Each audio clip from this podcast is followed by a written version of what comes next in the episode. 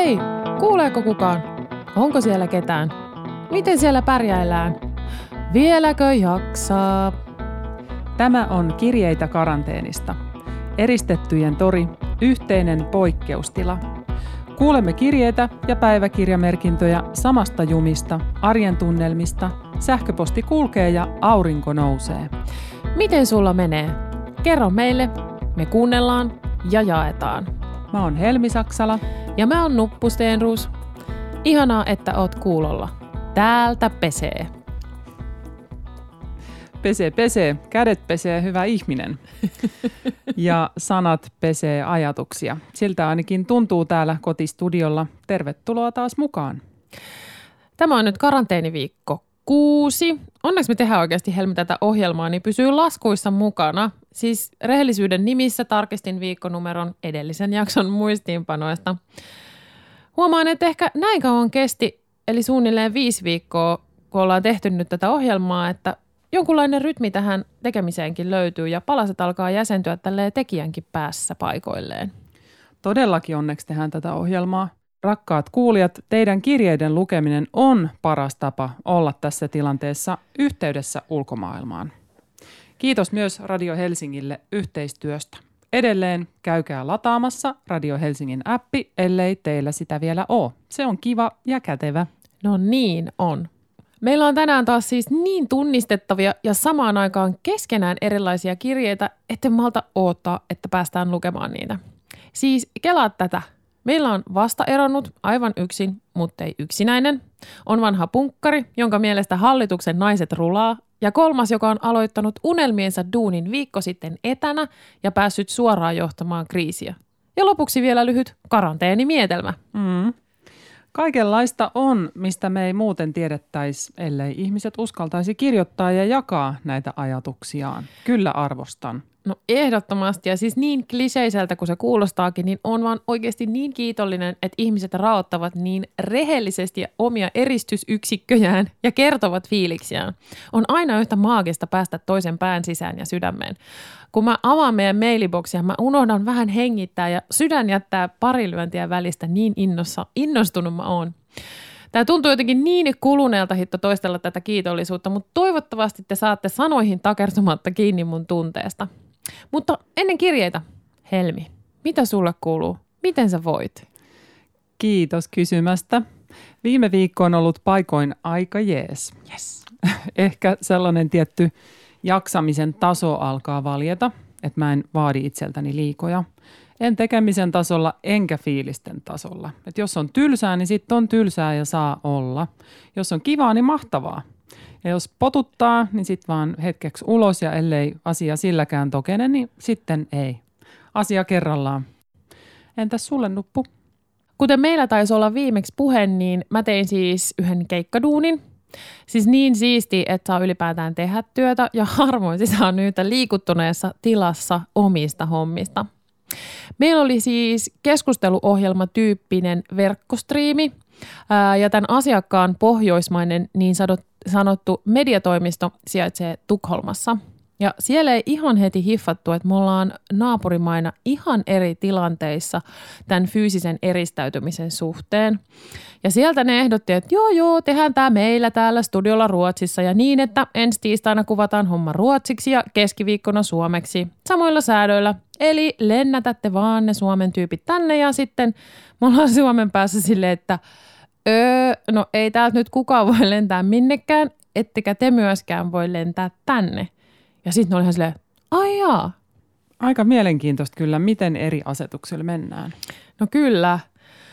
Me saatiin onneksi tosi hyvä ja luotettava tekninen kumppani täältä Suomesta. Ja sitten me palloteltiin tätä kässäri ees taas englanniksi ja suomeksi. Ja tässä kohtaa tuli kyllä itselle mieleen, että helvete, miksi en oikeasti kuunnellut paremmin siellä Ruotsin tunneilla.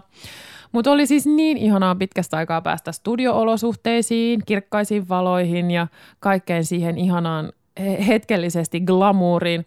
Mutta kohtuu outoa oli, kun pidettiin kaikkiin ihmisiin turvavälejä ja oli tosi vaikea saada niinku ihan uusien ihmisten kanssa sellaista tuttua ja rentoa tunnelmaa aikaiseksi, kun ei saanut olla yhtään lähellä. Ja sitten toisaalta ne isot kamerat ja spottivalot on aina kohtuu jännittäviä. Musta tuntui myös, että vähän niin kuin liian metsittynyt tuolla meidän landeolosuhteessa ja jotenkin oli niin kuin yllättävän hämmentävää nähdä uusia ihmisiä. Ja sitten olisi tavallaan tarvinnut siihen orientoitumiseen niin kuin paljon enemmän aikaa. Ja se oli tosi yllättävää. Et ehkä jännä huomio, että se fyysinen läheisyyden puute aiheuttaa myös semmoista outoa jotenkin jäykkyyttä siinä porukassa. Mm. No toi kuulostaa vähän siltä, mitä ehkä saattaa odottaa sitten, kun palataan niin sanottuun normiarkeen, kun rajoitukset poistuu ja ihmiset alkaa taas luvan kanssa liikkua kaupungilla ja duunipaikoilla ja julkisissa. Että miten sitä osataan taas olla, varmaan ottaa aikansa. No siis todellakin. Mä olin aika yllättynyt siitä ja, ja niin kuin luultavasti oikeasti ottaa aikansa. Että jotenkin sitä olettiin, että kaikki tulee niin kuin selkärangasta, mutta ei se sitten tullutkaan. Että yllättävän paljon joutui jotenkin tsemppaamaan ja sitten intensiivisen parin päivän totaalisen olen antanut kaikkeni niin kuin fiiliksen jälkeen olisi tosi paljon tarvinnut sitä tilaa ja hiljaisuutta ja aikaa omien ajatusten kanssa, että olisi pystynyt palautumaan. No sitten tietty lapset halusi olla mukaan, koska mä olin ollut jo poissa ja poissa oleva, niin sittenhän tietysti se palautuminen oli vähän haastavaa. Että anteeksi perhe, puoliso, lapset, äiti oli nyt vähän väsynyt ja vähän kiukkuinen viime viikolla. Mielenkiintoinen story kyllä, Nuppu. Hauskaa, että pääsit duuniin ja tekemään sitä, missä olet hyvä. Se oli jotenkin ihanasti sanottu. Kiitos Helmi. Mutta hei, viimeksi Helmi kysyit sitä, että mitä haluat tehdä ennen kuin tämä eristäytyminen päättyy? Voiko olla, että tämä poikkeustila myös mahdollistaa jotain tekemistä? Ja mä jäin miettimään tätä. Mä oon ajatellut, että jos mä oon nyt ihan rehellinen, niin mä en halua kirjoittaa oma elämänkertaa, enkä parannella statustani työmarkkinoilla, en oppia uutta taitoa, enkä mitään sellaista, vaan mä haluaisin uskaltautua syvemmälle itseeni. Ja se tarkoittaa mulle sitä, että mä otan kirjan käteen. Mä meinasin, että tässä tavallaan niin läsnäolo olisi ollut tavallaan se oikea vastaus, mutta mä en nyt kyllä ole kyennyt olemaan läsnä viime viikkoina ihan silleen, kun mä olisin toivonut. Mutta mä en aio ruoskia itteeni siitä, vaan mä mietin, että mitä mä aidosti rehellisesti haluaisin tehdä. Ja se vaatii multa nyt sitä, että mä taistelen puhelimen dopamiinihoukutusta vastaan, laitan sen pois ja koitan siirtää aikaa lukemiseen. Ja siksi mulla on nyt pari tosi kiinnostavaa kirjaa, joiden mä toivon ja uskon houkuttelevan mut vähän niin kuin itsekseen pois siitä puhelimen äärestä ja syventymään niiden kautta itseeni. Katsotaan, mä voin kertoa sitten, miten meni. Onko sulla Helmi jotain?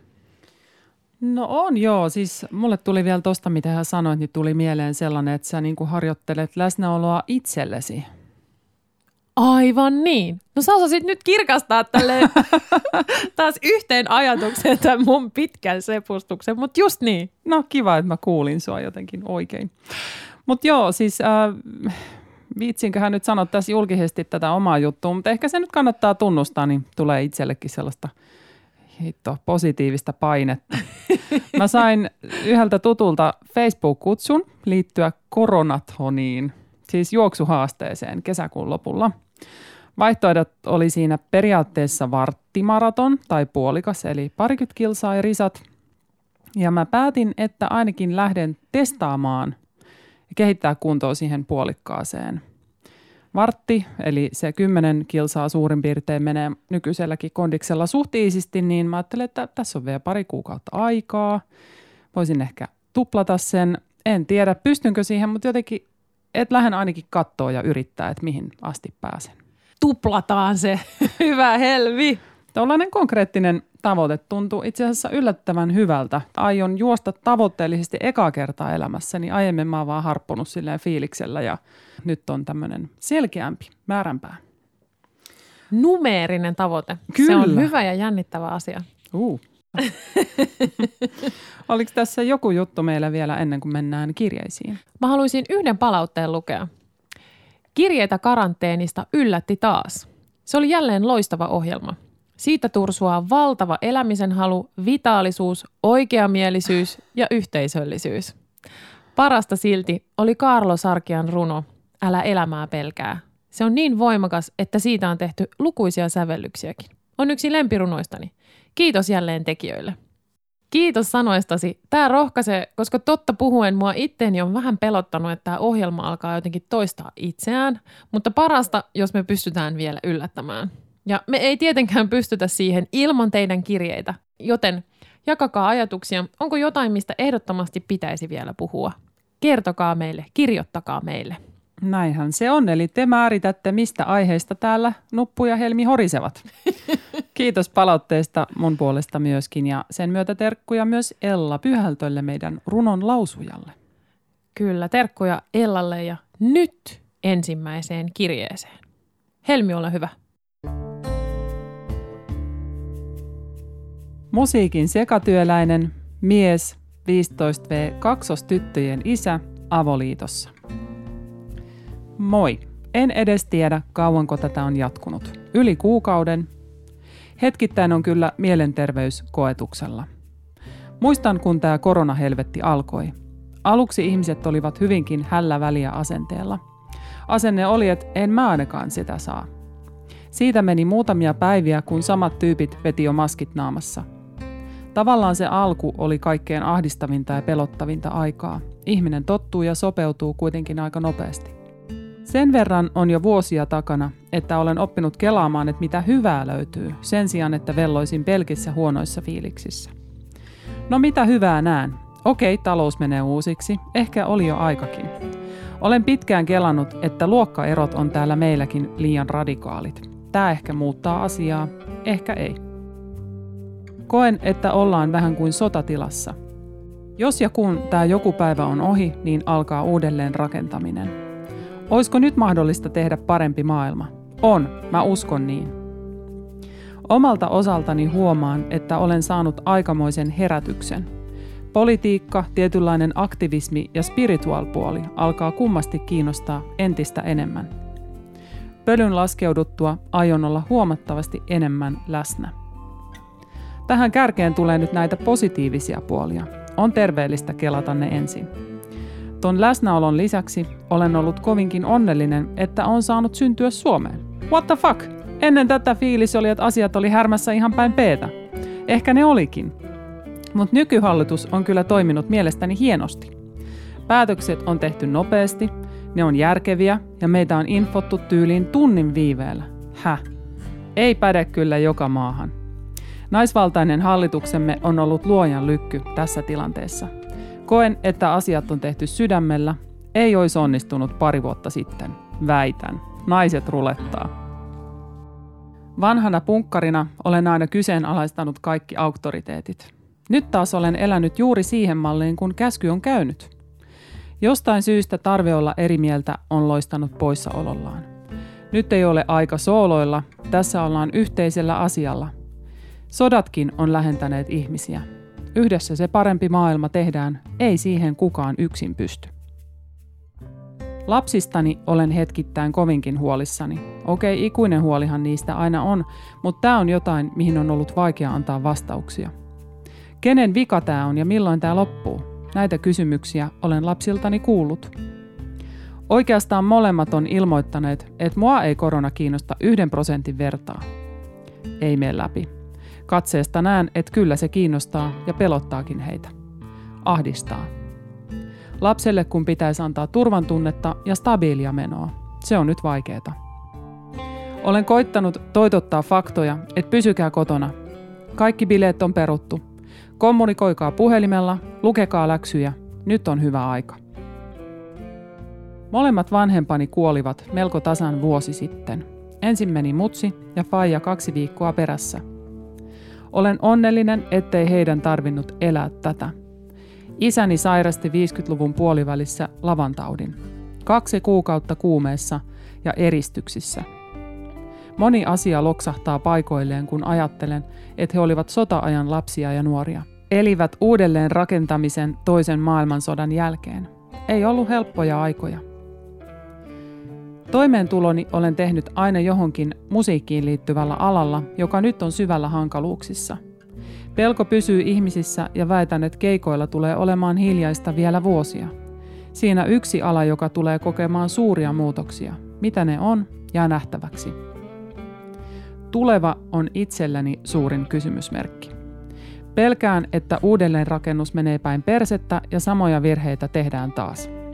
Ihmisen yksi moka on se, että väärät päätökset meinaa unohtua, niistä ei ole opittu. Pelkään toki itse virustakin. Röökiä kun on tullut vedettyä yli 25 vuotta. Lopetin sen. Kelasin, että jos tästä selviän, niin se on selkeä merkki. Just do it. Sometettua on tullut huomattavasti aiempaa enemmän.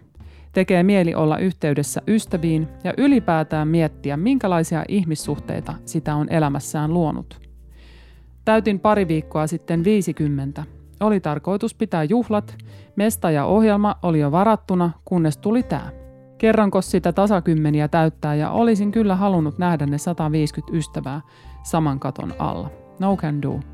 Loppuun on pakko sanoa, että fakta on tavallaan, että maailman napaa johtaa ihminen, joka on ihan pönttö.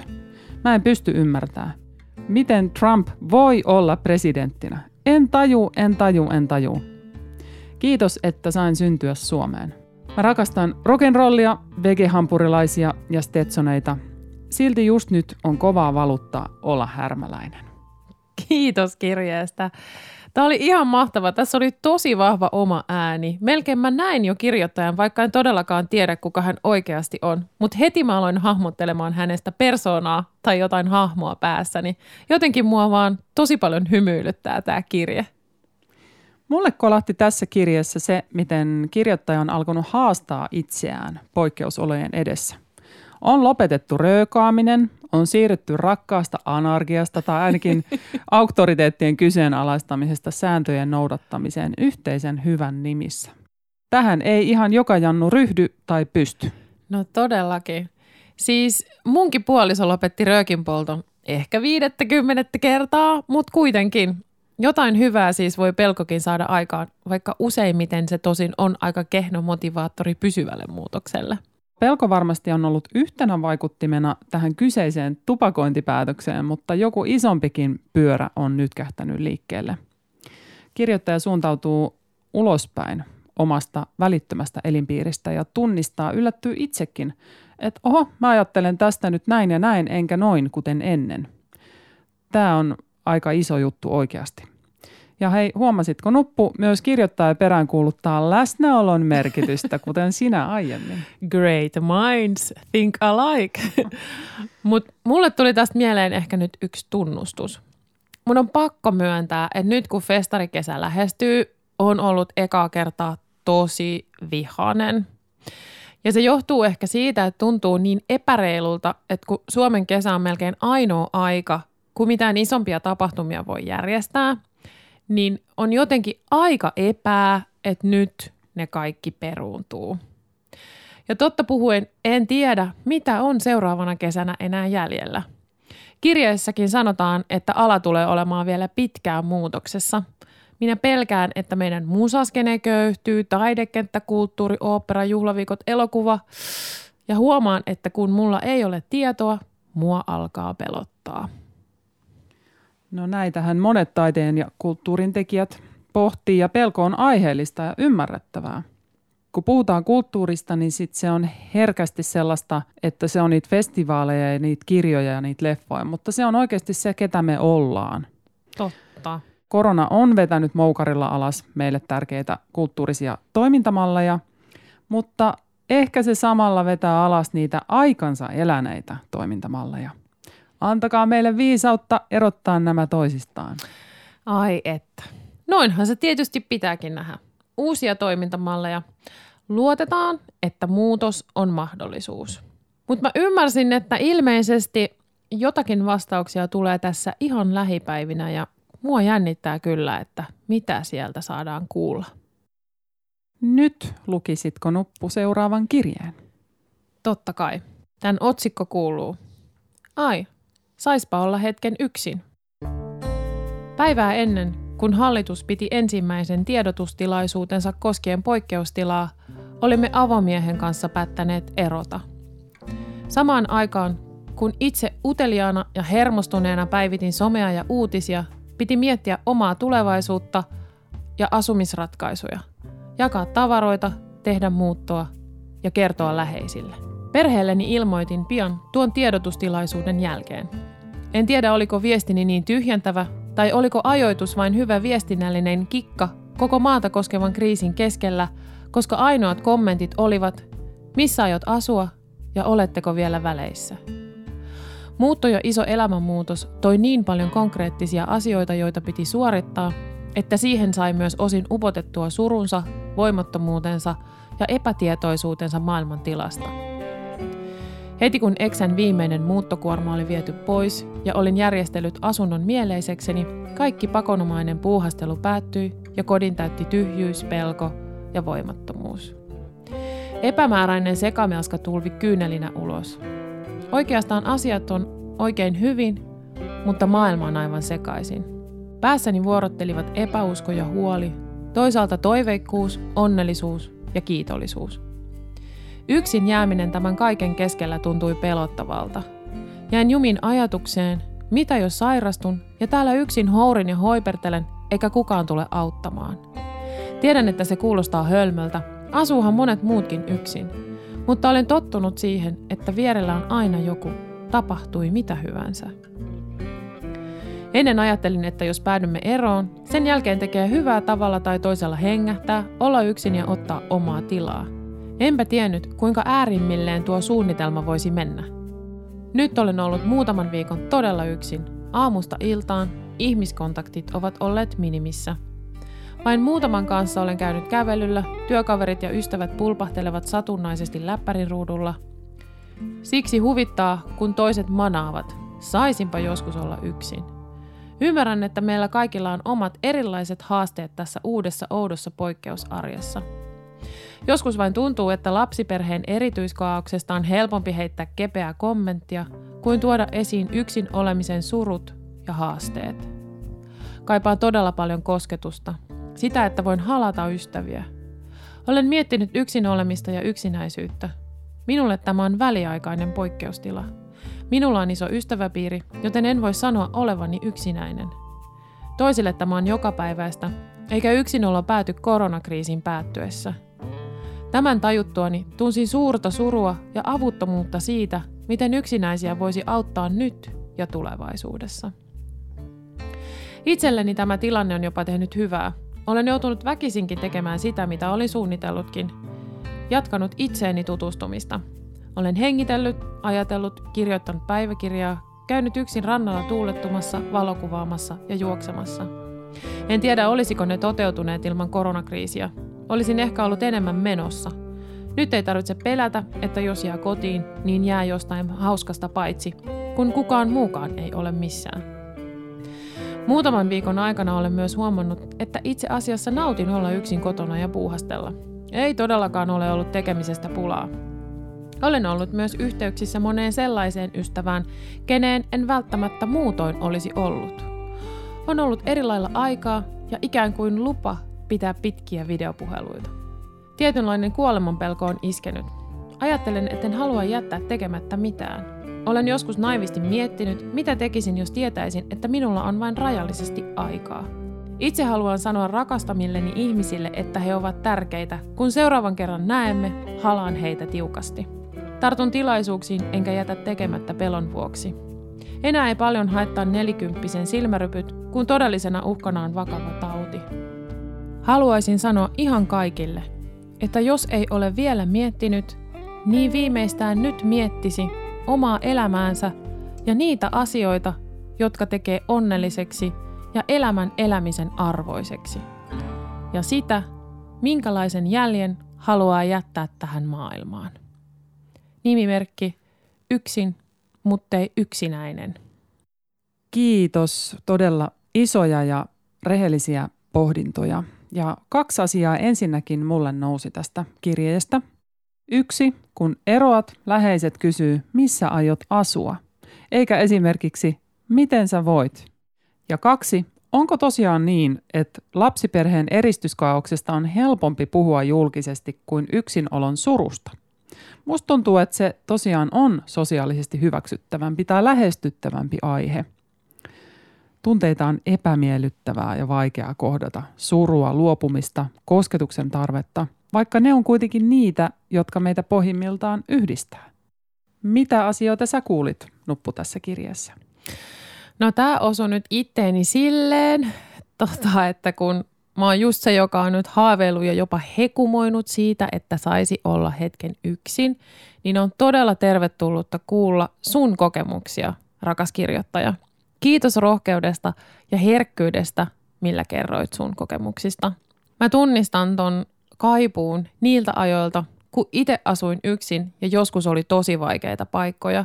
Ja toisaalta toi on niin tärkeä huomio, että miten just vaikea on jakaa niitä omia yksinäisyyden kokemuksia yhtä kepeästi, kun toinen voi vaikka just vitsailla siitä lapsiperhekaauksesta ja oman tilan puutteesta jossain työkokouksen alussa. Siinä voi tosi helposti jäädä näkymättömäksi ja kokea olevansa entistä enemmän yksin. Ja mä itse ajattelin, että nyt seuraavan videokokouksen alussa, niin mä voisin nyt jättää ne mun kaikki läpät ja muut omat pöpinät ja höpinät ihan vaan välistä ja kuunnella, mitä muille kuuluu. Se tuntuisi nyt tosi tärkeältä ja arvokkaalta. Tämä oli myös hauska tarkka huomio, joka osui mulla maaliin, että nyt on ollut eri lailla aikaa ja ikään kuin lupa soitella niidenkin kanssa, kenen kanssa ei vaikka ihan just hetkeen ole ollut yhteydessä. Koska ei tarvitse olla niin huolissaan siitä, että ei olla nyt ehditty nähdä livenä, kun ei se ole edes mahdollista. Just tämä, että ei tarvi päivitellä, että eipä taaskaan olla nähty, vaikka just silloin oli puhetta, että nyt nähdään ja katsotaan ne kalenterit ja sitten kohdataan. Ei haittaa, koska ei voi. Mutta silti mä haluan kuulla, että miten niillä ihmisillä menee ja nyt mä voin. Niinpä. No tämä on tämä suomalaisen rehellisyyden vitsaus, että jos niin kuin normioloissa sanotaan, että nähdään pian ja näin, niin heti pitäisi olla kahlaamassa kalenteria. Ja jos ei olla, niin sitten podetaan huonoa omaa tuntoa. Jenkeissä esimerkiksi on aivan normaalia sanoa jollekin tutulle, johon vaikka törmäsi kaupassa, että oli kiva nähdä ja tutsit meille kylään joku kertaa laittaa kalaa ja muusia ja pelataan shakkiin.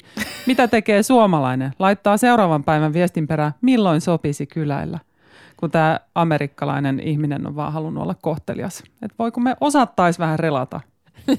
Niinpä. Mutta jos mä luopuisin mun syyllisyydestä, niin mitä mä sitten enää potisin? Otetaan seuraava kirja. Tämän kirjeen lähetti meille nimimerkki Annikki. Kotoilua on nyt takana viisi viikkoa. Aloitin viikko sitten maanantaina uudessa työssä erään ison järjestön johtajana. Työ on minulle monella tapaa unelmien täyttymys, mutta en olisi uskonut, että joudun aloittamaan sen etänä. Tässä vaiheessa ei vielä ole tiedossa, miten kauan kotoa käsin työskentelyä kestää. Odotan hetkeä, että pääsen uudelle toimistolle fyysisesti. Olen perehtynyt työhön videokokousten, asiakirjojen lukemisen ja puhelinkeskustelujen myötä. Uudet kollegani ovat ottaneet minut hienosti vastaan. Monien kanssa olen tehnyt tutustumismielessä kävelykokouksia. Olemme jutustelleet työstä ja siitä, keitä olemme. Se on tuntunut hienolta ja kävelyn päätteeksi on aina fiilis, että olisi tuntenut henkilön jo paljon kauemmin. Tein myös ekana päivänä kaikille työntekijöille videotervehdyksen, jonka jaoin Workplaceissa ja se sai hyvän vastaanoton. Meillä on joka torstai Teamsin välityksellä yhteiset kahvit, jossa on aina jokin hauska teema. Ihanaa, kun ihmisiä vielä naurattaa. Muutenkin olen tosi viehättynyt meidän porukkaan ja tuntuu, että olen oikeassa paikassa. 80 prosenttia toiminnastamme on peruttu tai siirretty. Joitain toimintoja on viety verkkoon varsin nokkelalla tavalla. Siitä opimme varmasti kaikki myös jatkoa ajatellen. Hihat on kääritty ja lähdetty miettimään, miten elämää jälleen rakennetaan koronatilanteen päätyttyä – Perehtymisen lisäksi olen siis hypännyt suoraan syvään päähän luotsaamaan toimintaa kriisin keskellä. Kotona työskenteleminen on oma lukunsa. Puolisoni on harmillisesti, toisaalta myös uuden työni kannalta onneksi, lomautettuna pari kuukautta omasta työstään. Päivällä hän siis hoitaa lapsia ja minä teen töitä. Välillä jompikumpi lapsistamme tekee cameo-esiintymisen Teams-kokouksissa, kun kamera on päällä. Toistaiseksi se on ollut kaikkien mielestä söpöä. Olen leiponut erityisen paljon pullaa, siivonnut ja pyykännyt entistä enemmän ja nukkunut yllättävän hyvin. Ehkä kotiin satsaaminen on minun tapani yrittää hallita tilannetta. Illat vietän lasten kanssa. Isompaa välillä mietityttää korona, mutta olemme puolisoni kanssa päättäneet, että emme katso uutisia lasten ollessa valveilla. Poikkeusaika on lähentänyt lapsiani toisiinsa – itse huomaan, että heidän leikkeihinsä heittäytyminen on mitä parhainta eskapismia. Ikävöin tosi paljon äitiäni ja minua hirvittää ajatus, etten ehkä näe häntä koko vuonna, jos pahimmat skenaariot rajoitustoimista toteutuvat. Juttelemme FaceTimein välityksellä joka päivä ja hänellä on kaikki hyvin. Ensimmäinen asia, minkä haluan tehdä koronatilanteen päätyttyä, on tavata hänet.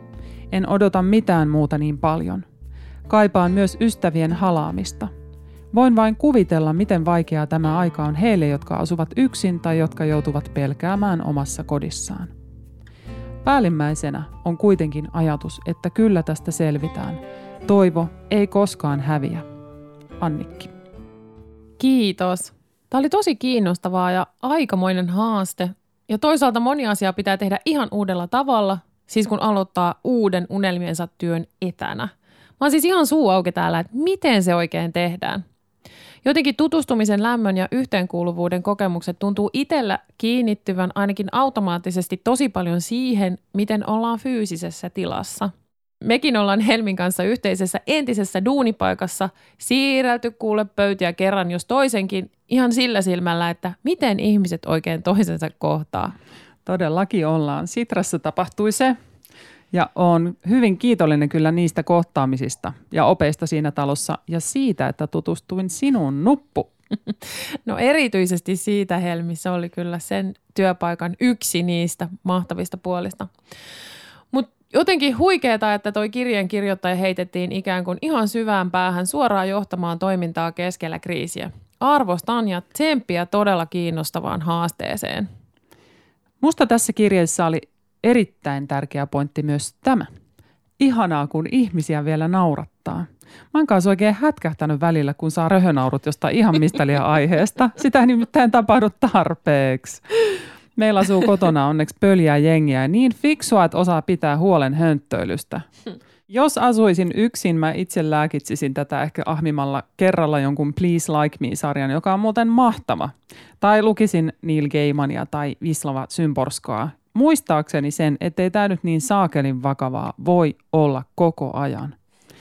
Radion kuunteleminen toimii myös. Ylellä Kansanradio tai Radio Helsingillä Raitsikka ja Tokela. Vahva suositus näille. Siis röhönaurut, se on niin parasta. Me naurattiin yhtenä iltana niin, että hengitys oikeasti katkeilee yhdelle videolle. Me katsottiin se varmaan kahdeksan kertaa ja vielä kerran. Ja kun mä kirjoitin tätä käsistä, niin sitten meidän piti katsoa se vielä kerran ja vielä kerran. Ihanaa. Ah, se on mahtavaa. Huh.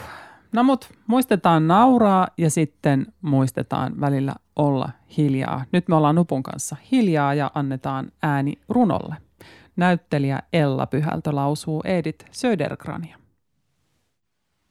Sieluni oli vaalean sininen puku, taivaan värinen. Jätin sen kalliolle meren rannalle ja alastonna tulin sinun luoksesi, naisen tavoin. Ja naisena istuin pöytäsi ääressä, join lasin viiniä, hengitin ruusujen tuoksua – ja sinä näit, että olin kaunis ja muistutin jotakuta, jonka olit nähnyt unessa. Minä unohdin kaiken. Unohdin lapsuuteni ja kotimaani. Tiesin ainoastaan olevani hyväilyjesi vanki. Sinä otit hymyillen kuvastimen ja käskit minun katsoa itseäni. Näin, että olkapääni olivat tomusta tehdyt ja murenivat tomuksi. Näin, että kauneuteni oli sairas ja tahtoi katoamistaan. Oi, sulje minut sylisi niin lujasti, että ei minulta mitään puutu. Ei lisättävää. Tuntuu aina yhtä vaikealta, että vähän tyhmältäkin sanoo yhtään mitään ton runon jälkeen. Mä en edes yritä. Annetaan vuoro kirjeelle ja kuullaan ihmistä. Vikana meillä on vielä pieni karanteenimietelmä ja sille keksin nimimerkin Rytmiraija. Pieni karanteenimietelmä. Aamulla herään ja avaan verhot. Autiot kadut. Aamu TV:ssä korona, korona, korona, korona. Älä mene sinne, ei saa mennä tänne, pysy sisällä, rajat kiinni. Yrityksiä kaatuu, lama iskee, aikuiset ahdistuvat, lapset kärsivät. Kaupassa kärryn mentävä turvaväli, Kierrä kaikki kaukaa, kehtaako edes katsoa eteensä. Älä ainakaan yskäise, vaikka menisi vain vissyt väärään kurkkuun. Köhi siinä sitten lapaseen ja anna muiden ymmärtää, että olet kyllä hyvä ihminen. Huomioit. Unelmoin kahviloista, saisipa taas ruokailla omien seinien ulkopuolella. Anna meille jonain päivänä meidän jokapäiväinen lounaamme ihanassa ravintolassa merinäköalalla kiitos. Mutta nyt ne seinät vain kaatuvat päälle. Aivosumu. Unelmoin täysistä baareista, ihmisvilinästä, puheensorinasta, naurusta, taustamusiikista. Enpä uskonut, että hissimusiikkiakin voisi olla ikävä. Mutta joskus tämäkin loppuu. Millainen maailma sitten onkaan? Vielä tulee se päivä, jolloin pääsee taas tanssimaan porukassa, fiilistelemään aurinkoista kesäpäivää rannalle ystävän kanssa. Halata vanhaa tuttua, joka sattumalta kävelee vastaan kauppakeskuksessa. Siirtyä somesta sosiaaliseksi samojen seinien sisälle. Tämä oli tosi hauska, rytmikäs, kiitti.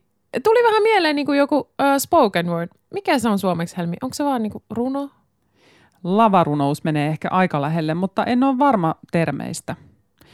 Tässä kirjassa oli muuten vastaus siihen, mitä sä Nuppu kysyit multa viimeksi, eli mitä aion tehdä, kun poikkeustila päättyy, niin tämän.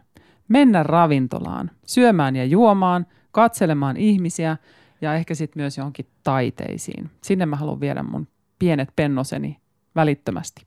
Kuulostaa hyvältä. Mulla jotenkin niin kuin jäi mieleen tai osu tuosta toi, ää, kun on itselläkin tuoreena se kokemus siitä, että onpa tosi outoa, kun törmää johonkin vanhaan tuttuun ja sitten ei voi halata.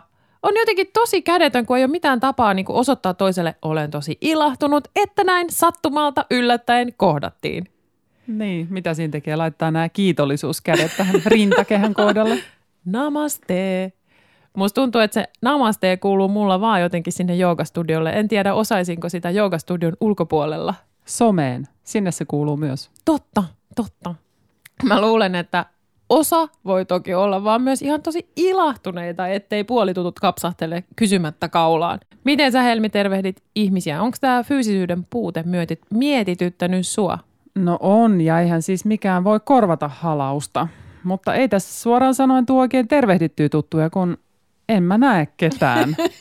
Lähimpänä keskustaa tai tuollaista urbaania kaupunkiympäristöä kävin viikonloppuna, kun toimitin yhden asian Alppilassa ja siinä meni 10 minuuttia. Sitten palasin tänne pientaloalueelle hiekkateen varteen autolla, että samat maisemat päivittäin kilometrin parin säteellä lenkkejä lukuun ottamatta ja mä arpon myöskin aina ihan omissa maailmoissa. Mutta hei, mikäs nuppu nyt taas tässä kohtaa tuleekaan? Se on Nupun korneri, vain karanteeni jutut. Tällä viikolla halusin kuulla, millaisia koulutehtäviä on lähetetty eristettyjen koteihin. Ja ai että, sain ilahduttavan paljon vastauksia. Köksän tehtävät on kuulemma paistuneet uunissa koko perheen mieliksi. On ollut monenlaista kodin siivoustehtävää ja pirauta sukulaiselle tehtävää. Sukulaiselle on soinut myös trumpetti. Videoiden avulla on opeteltu viikkaamaan, virkkaamaan ja jongleeraamaan ja kiristämään oven kahvan ruufit. Ikkunalaudalle on istutettu auringonkukkia ja avokado. Läksynä on ollut myös tarkistaa palohälytin ja korjata pyörä. Mattoja on tampattu, vaatteita korjattu ja pesty tarkkaan pesuohjeiden mukaan. Tämä oli kanssa hauska. Perheen teini on työstänyt kemiassa kuulemma hitokseen tiskiä ja sotkua keittiöön, kun on pitänyt kasvattaa suolakidettä ja suodatettu epämääräisiä hiekkasuolaseoksia. Siis aika kekseliästä opettajilta. Totta puheen tämä runsauden pula ihan yllätti mut. Siis mahtavaa kyllä muutenkin, miten noi opettajat on ihan muina ammattilaisina muuttaneet kaiken opetuksen aika lyhyessä ajassa. Tämä oli ihan mun suosikki inhokki tehtävä, joku valitti siis Facebookissa, että lapsen pitää opetella Titanic-teema ja millä muullakaan soittimella kuin tietenkin nokkahuilulla. Ei ole todellista. Sehän onkin instrumentti, joka on erittäin helppo saada kuulostamaan kivalta. Ja tämä oli ironiaa. Ai että, tämä olisi mulle kyllä kova paikka. Ehkä siksi, että mä oon elänyt aikana, kun Titanic tuli leffa ja se oli siis niin pitkä leffa, että ainakin Kino Tapiolassa piti vaihtaa kela kesken elokuvaa. Ja siis se biisi, se soi niin paljon, että multa oikeasti vaan meni siihen maku ikuisiksi ajoiksi. Mä en tiedä, mitä mä teen sitten, kun mun lapset on nokkahoilu iässä. Kuuluuko se pakollisena osana opetussuunnitelmaa? Mutta sitten mulle hei tuli vielä mieleen nämä ikoniset taideteokset ja tunnettujen maalaus, maalausten omat versiot. Ne oli tosi hienoja ja näin tosi upean version kakkosluokkalaisen Tee toipilas kotona tehtävästä. Se oli hieno. Mutta vain karanteenihetket ja huomiot, niitä voi lähettää meille vielä osoitteeseen kirjeitä.karanteenista at gmail.com tai jakaa meidän Facebook-sivulla. Ihanasti te vastasittekin mun kysymykseen näistä kotitehtävistä tosi huipusti. Ei muuta kuin muistakaa tarkkailla arkeanne. Helmi, olisiko nyt aika avata sun päiväkirja? Oh my god. Voihan se ollakin. Joo, koska tähän ohjelmaan valikoitui kirjeitä, joissa pohditaan aika paljon yksin olemista ja toisaalta muiden ihmisten kanssa elämistä, toki muitakin aiheita, niin päätin valita mun päiväkirjasta pari ajatusta seinien sisällä tai mielen sisällä pyörimisestä. Mä sain itse asiassa tähän liittyen erään oivalluksen viime syyskuussa, kun mä olin omalla reissulla Euroopassa. Mä reissasin maata pitkin kolme viikkoa yksin Italiassa, Portugalissa, Ranskassa ja kirjoitin todella paljon, joskus monta tuntia päivässä. Ja nyt mä muistin yhden jutun, jonka mä opin itsestäni noissa itse asiassa myöskin hyvin poikkeuksellisissa olosuhteissa. Ja kirjoitin nyt näin päiväkirjassani 18. huhtikuuta. Mielialani tuulet vaihtelevat riippumatta mistään. Yksikään tunnettu ilmapuntari ei niitä ennusta. Onko sanalle mood swinger pätevää suomenkielistä vastinetta. Eilen siis muistin välähdyksen reissusta, missä ilman mitään järjellistä syytä heräsin yhtenä aamuna onnea täynnä, toisena egomutkalla. Näin vain tapahtuu. Ulkoiset seikat ehkä vaikuttavat enemmän tai vähemmän, helpottavat tai härkkivät olotilaa, mutta ne eivät aiheuta tempoiluani. Se tuli kolmen viikon aikana omassa ylhäisessä seurassa todistettua – ja myös koronan aikaan se on tärkeä havainto, niin itseni kannalta yksilönä kuin pariskunnan toisena osapuolena tai perheen neljänneksenä. Ellen olisi silloin niin puhtaasti ymmärtänyt tätä, osoittelisin nyt ainakin ajatuksissani kohtuuttoman usein viattomia sivullisia ollessani taas kerran tyytymätön johonkin mitättömään arkiseen pikkuseikkaan. Siis toi on niin tärkeää suojella sivullisia siltä omalta syyttelyltä. Mä niin tunnistan ton, että saattaa olla itsellään joku meininki menossa. Ehkä mäkin olin joskus vihanen tuossa viime viikolla tai vähän väsynyt tai kiukkunen, niin sittenhän siihen oli syypää kaikki siinä ympärillä ennen kuin tajus, että ai että tämä myrsky saattaa nyt olla aivan täällä meikäläisen omassa päässä. Omassa vesilasissa. Just näin. Joo, ehkä tämän, tämän kertaisen sauhuamisen voisi nähdä ajatuksena siitä, että kirjoittaminen – voi luoda armollisuutta itseä kohtaan tai niitä ihmisiä, jotka mahdollisesti saman katon alla asuu, mutta ennen kaikkea itseä. Kirjoittaminen on keskustelua itsen kanssa. Voi kynällä käydä läpi ne pahimmat tai parhaat jutut ja sitten pistää kannen kiinni tai repiä koko paperin ja keskittyä johonkin mukavampaan. Nyt kun me ollaan ihan täällä jakson lopussa, niin jotenkin mulle tuli vielä mieleen, että mun elämä olisi voinut mennä myös niin, että mä olisin yksin karanteenissa ilman mun perhettä. Olen miettinyt paljon tätä samaa. Mäkin joskus koen olevani sellainen yksinäinen susi, joka elää laumassa. Ja voisin tässä elämässä olla yksin eläjä ja ehkä voisin olla surullinenkin ilman niitä muita, mutta olisin joka tapauksessa minä. Tämä oli meidän neljäs jakso. Kiitos. Keräämme nimettömiä kirjeitä ja viestejä, tarinoita eristyksistä. Niissä voi olla tunnetta, dataa, turhautumista, rakkautta, ahdistusta tai toiveikkuutta. Mitä vaan, miten sulla menee juuri nyt. Juuri näin. Kirjoita pelottomasti, rehellisesti, reteästi, miten vaan ja lähetä viestisi osoitteeseen kirjeita.karanteenista at gmail.com. Käsittelemme kirjeitä luottamuksella ja tietenkin luemme ne nimettöminä. Lisää ohjeita löytyy meidän Facebook-ryhmästä, kirjeitä karanteenista ja tietenkin Radio Helsingin verkosta. En malta odottaa teidän kirjeitä. Kuullaan pian. Kiitos kaikille, että saadaan kulkea mukana ja kuulla teitä. Helmi sanoo moikka! Moikka! Ohjelman käsikirjoitus ja konsepti. Helmi Saksala ja Nuppu Steenruus. Musiikki Jussi Jaakonaho. Runon lausui Ella Pyhältö ja sen kirjoitti Edith Södergran. Kiitos kirjeitä lähettäneille.